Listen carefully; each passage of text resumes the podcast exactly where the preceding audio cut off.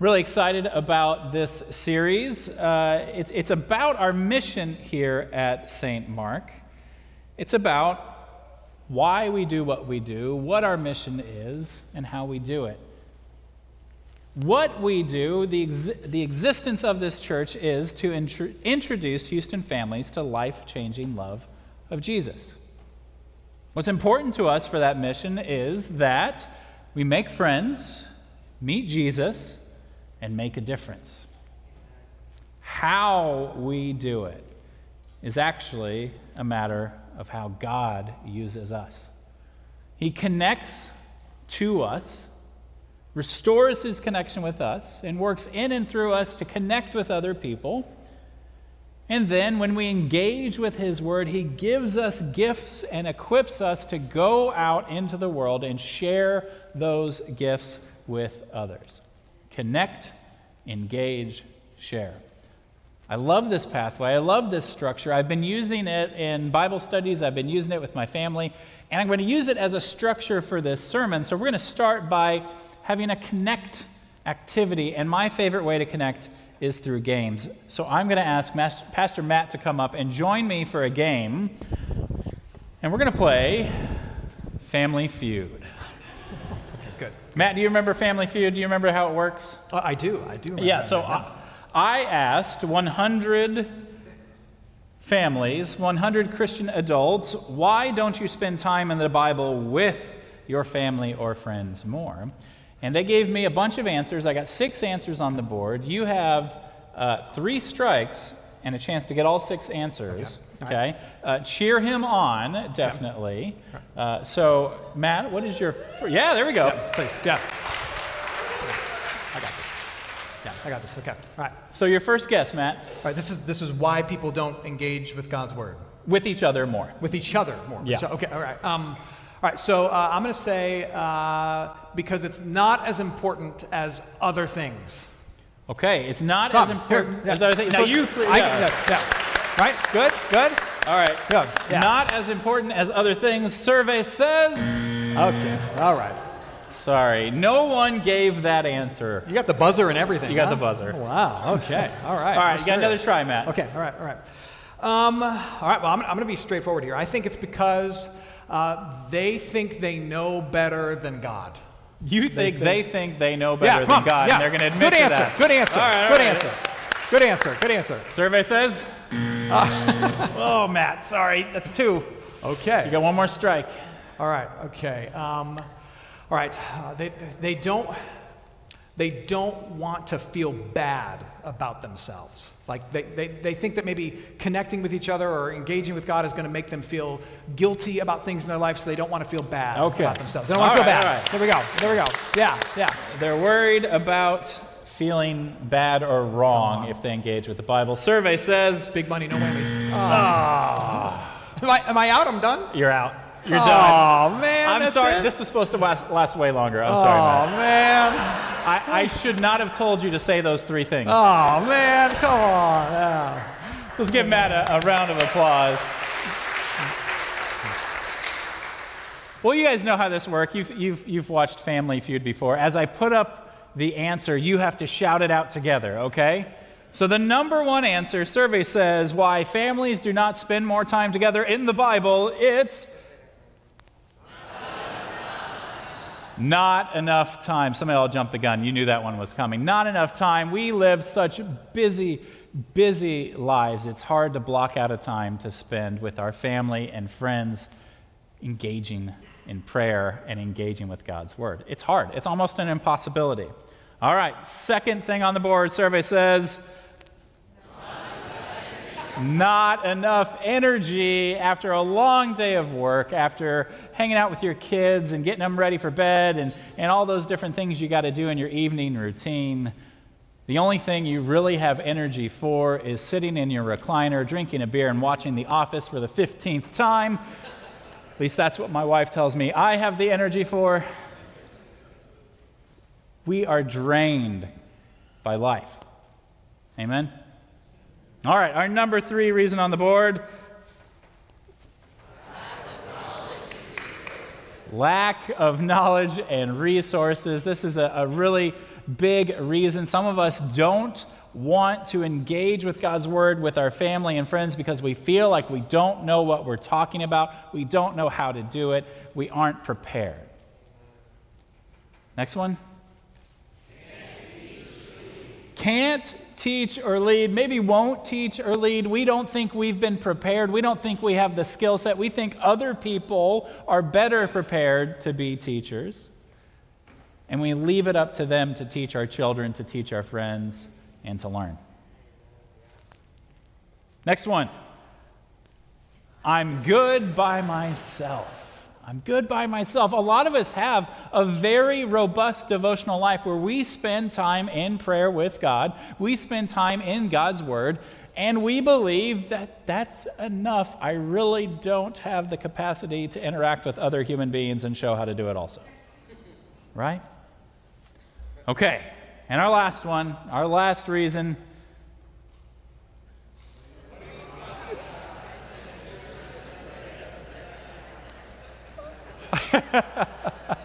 you guys are really good at that. What are you talking about? I attend church on Sunday. Doesn't that count? What are you talking about? I engage with God's word by sitting in service once a week, and that's all I need, right? Man. So, a couple of years ago, I found out I had a pretty serious heart issue. And the doctors fixed it. They gave me a new lease on life. It's like I was born again in so many ways. I had a new outlook, a new heart in so many different ways. They fixed it, and I was ready to go. And I went to my cardiologist two weeks ago, and he said, James, I know you've got a new lease on life, but if you want to get the most out of this life, you better start watching what you consume and how you behave. You better start watching the food you eat, and you better join a gym and start exercising.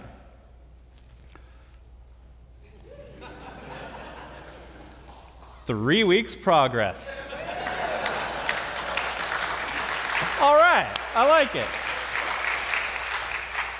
So the first week I went once, and I sat and watched everyone else and learn some things. The first is this expending energy equals more energy. It may be the end of the day. You may be tired from work. You may be tired from life, but actually getting into the gym and putting some work in means that you're going to be better prepared for life in general and you're going to be less tired in general. Amen. This is how time in God's Word works. We've all got heart issues. Maybe not literal ones like me, but we've all got some serious heart issues. And time in the Word is going to prepare you for interactions with other be- people, for the connections you have in life. To pre- it's going to prepare you to engage with other people. It's going to mean that some of those uh, things that happen in your life and people that happen in your life aren't going to drain you as much when you're grounded in the gospel and in God's Word. And this excuse that we don't have time, we don't have energy, well, just like working out, this is actually more miraculous. We have a God who, when he taught people, when he was walking around in the flesh, teaching fleshly people, and they were hungry, he gave them literal food. And he didn't go He took limited resources and miraculously multiplied them and fed thousands of people. Do you not think he can do the same thing in your life when you feast on the bread of life by engaging in his word? He will do the same thing for you miraculously. The other thing I noticed going to the gym my first few weeks is there's a lot of people there putting the work in. Some of them are doing it alone. And for me to hit the number of steps a day I'm supposed to hit, I can't just go to the gym. I've got to work working out into my daily routine. I got to go walk laps around this building between services. I got to do all kinds of things to hit my step count, to hit my calorie count, all those different things throughout my life by myself. But the people in the gym who are engaged in exercising in groups with other people seem to be happier, seem to be more in it, seem to be more energized and vibrant. The people who are taking classes together are meeting other people, they're holding them accountable, they're noticing when you're not there. And then I noticed something else. There's these really strong men and women who obviously have been lifting weights for way longer than me. And they seem to partner up with people who haven't been lifting weights a long time. And show them what to do, spot them while they're working out, and make sure they're safe. This is our life as Christians. Matt said it last week. We live with Jesus, with others. You may not think you're a teacher. You may not know how to do things. You may not have resources, time, or energy, any of that stuff we talked about. That's why we're in this together. You're going to have to seek out people that can teach you, and you're going to have to seek out people that you can teach. And you're going to have to seek out groups that will hold you accountable to engage with God's Word.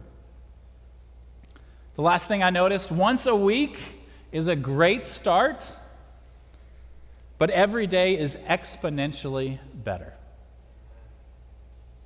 It's great to engage with God's Word once a week. Maybe it's just on Sunday mornings for you. That is awesome. God's going to do amazing things with that.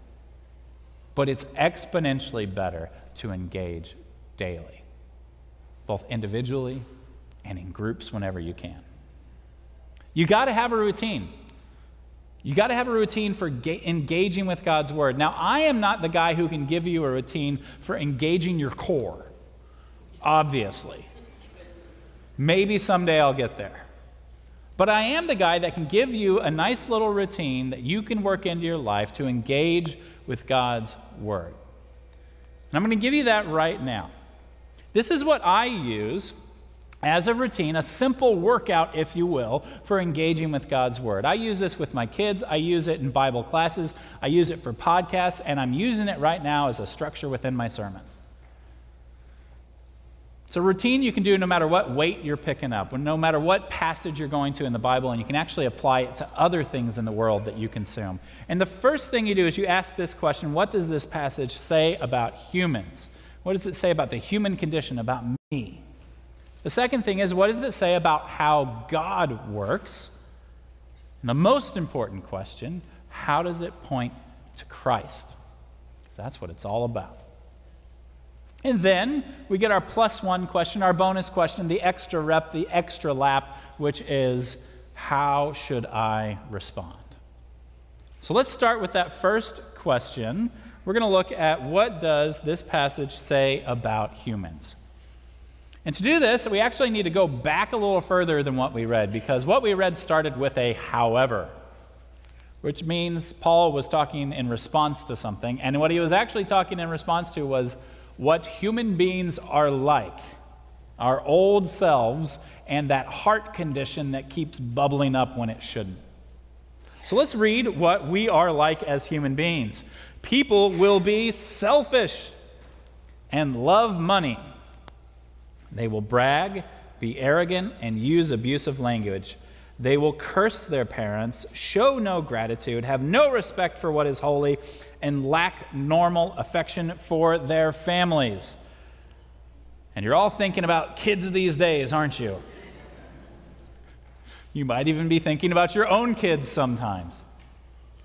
Well, let me just tell you this where did they learn that behavior? We pass this on to our kids. And this is what bubbles up in our families. You've probably seen some of these behaviors in your families, especially when you're not spending time in the Word together, when you're not making Christ a priority. These things start to bubble up. Your old self rears its ugly head, and it looks like this. And Paul goes on to say they will refuse to make peace with anyone. They will be slanderous, lack self control, be brutal, have no love for what is good. They will be traitors. They will be reckless and conceited. They will love pleasure rather than God. You're probably thinking about our society right now.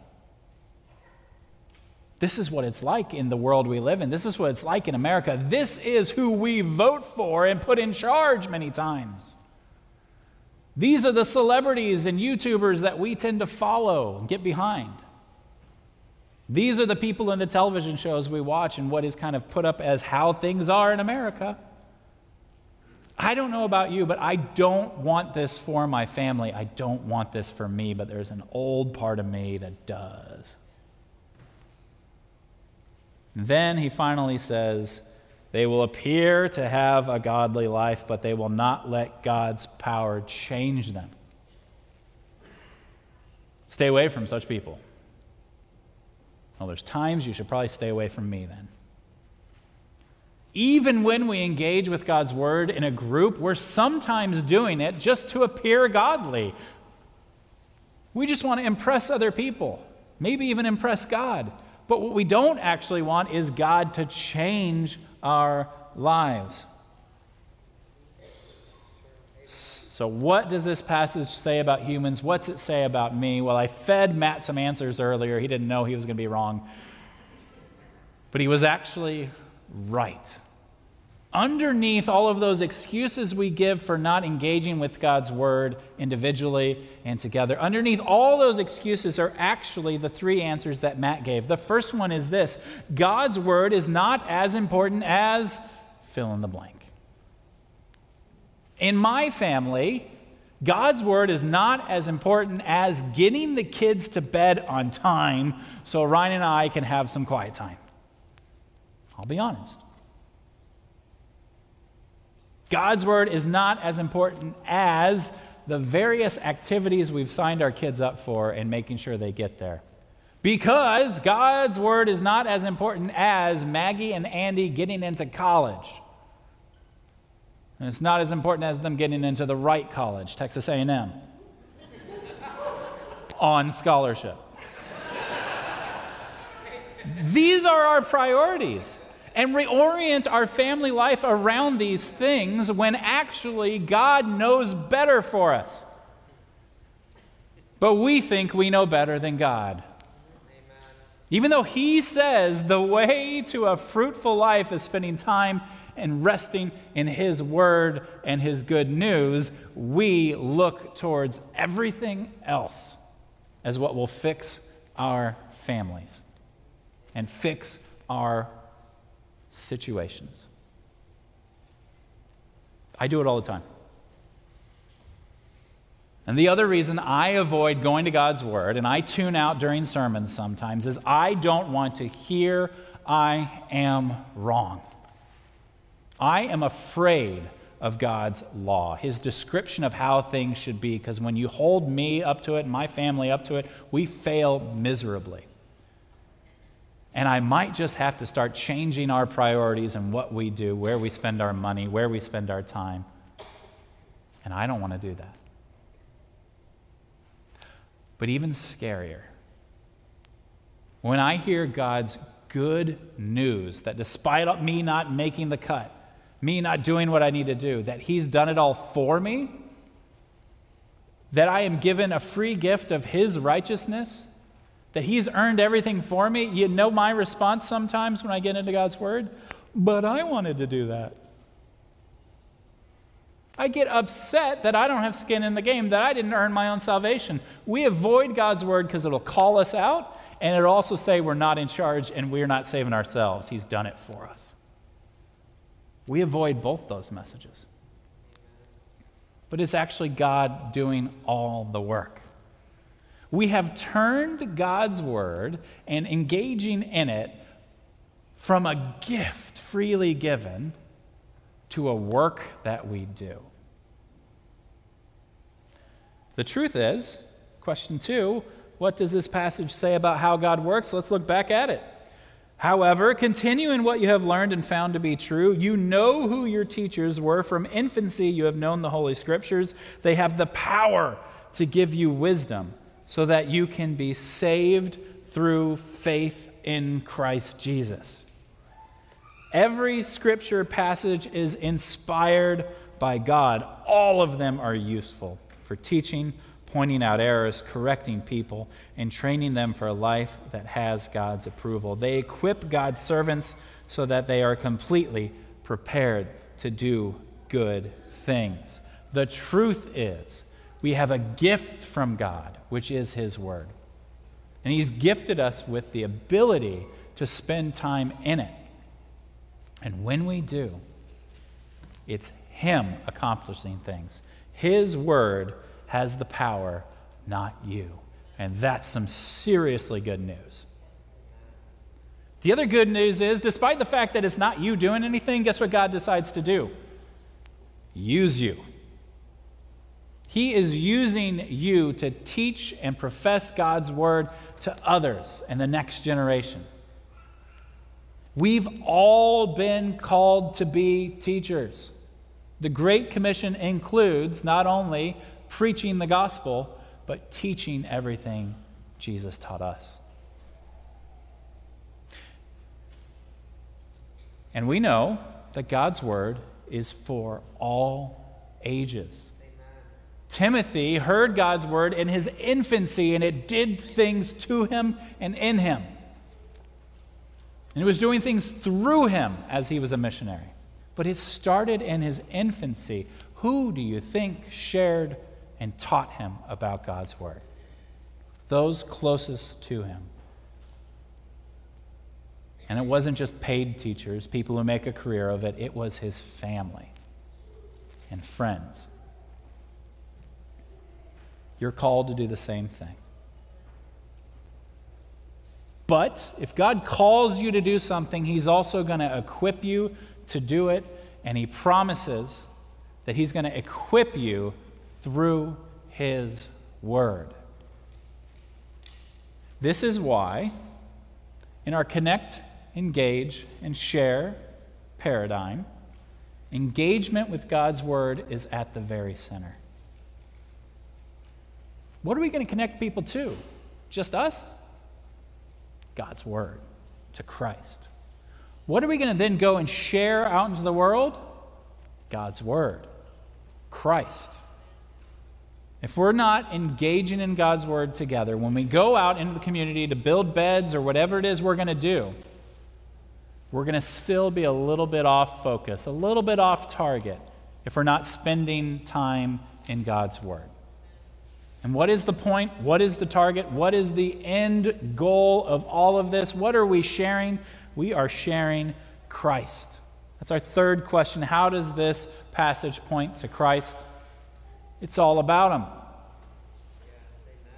All Scripture is inspired. Paul says that. Is he talking about the New Testament? Not really at that time because he's busy writing it in that moment. He's talking about the Old Testament. All of that wisdom literature, all the history, all the stuff in the Old Testament, it all points towards Christ, and that's what the New Testament is definitely about.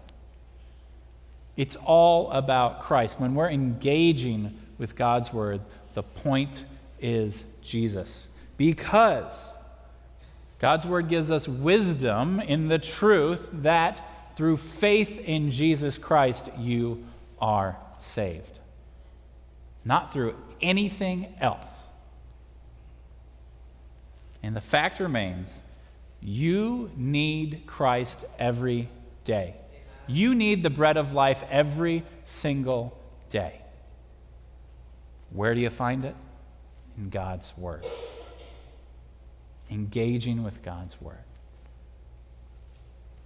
And that brings us to our bonus question How should I respond? Well, it starts small and it starts in the home. It starts with little baby steps.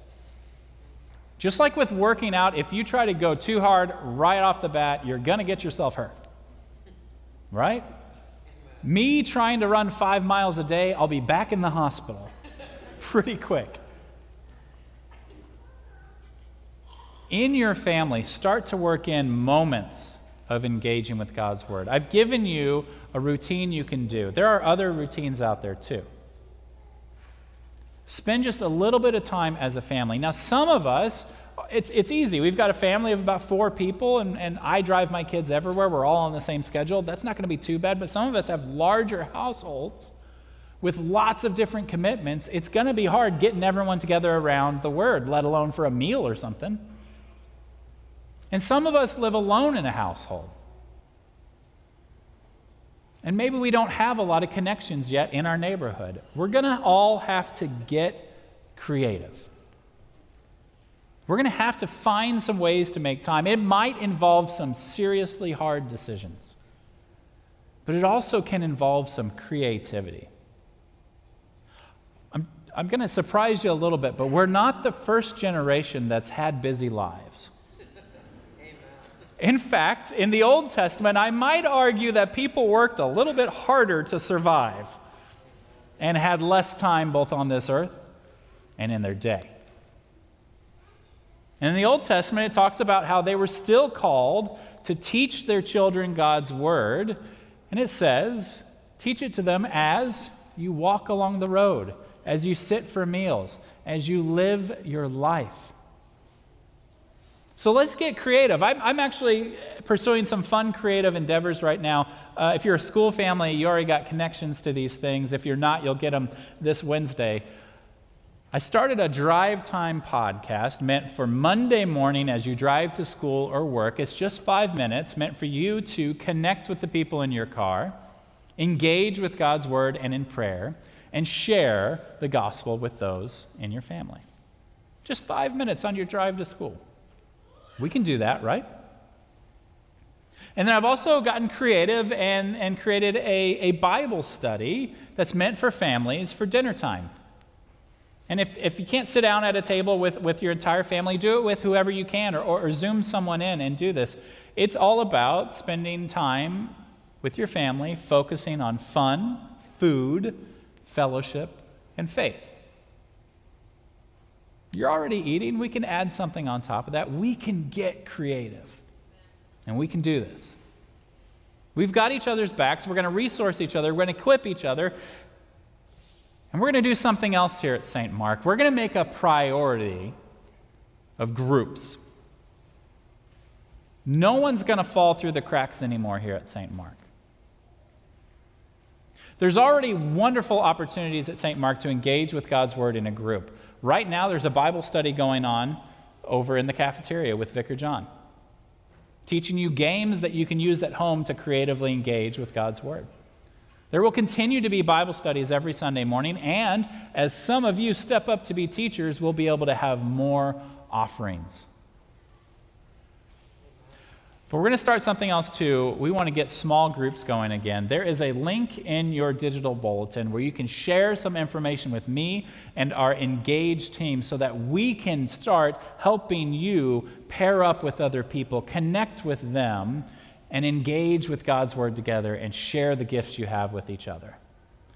So fill that out, get me some information. I'm going to play matchmaker. I've been having fun doing that over the past few weeks. We're going to pair people up for coffee. We're going to meet in homes. We're going to meet at restaurants. We're going to meet at bars. We're going to meet here. We're going to meet wherever we can so that we can connect with each other, engage in God's word, and share God's gifts as a community. Amen? Amen. So do that stuff. That's something you can do in response. But the biggest thing I want you to know is Engaging with God's word is not work. It's not a burden. It's not a drain on your time or your energy or your knowledge or your resources. It's not something that you do alone. It is a gift from God. It's a gift from God that accomplishes things. God is going to use His Word to help you connect with other people. He's going to connect with you, make things right, and use you to connect with other people. And in your time engaging in His Word, He's going to work on that heart that's in you. He's going to strengthen it. He's going to give you energy and faith that overflows into your life and sees some amazing dividends. And He's going to work in and through you to share the gospel with others. despite your lack of time, your lack of energy, your lack of knowledge, your lack of social skills. God is going to do amazing things. Rest in the gospel, rest in His word, rest in God's promise that He is making you new, and He's working in and through you to share His love with others. Amen. Please join me in prayer. Father, we thank you for restoring your connection with us, for making it right and perfect, even though we bring nothing to the table except our lack of time, our lack of energy, our lack of knowledge. Thank you for connecting to us and using us to connect to others. We pray that you will use our time engaging with your word to give us your gifts. Help us to see it as a gift and not work. Equip us for the good works that you have set before us. And help us to see those opportunities to share your gospel gifts with others. We ask specifically that you bless St. Mark and its efforts to grow in faith through you so that we can share Christ with our families, our neighbors, and communities.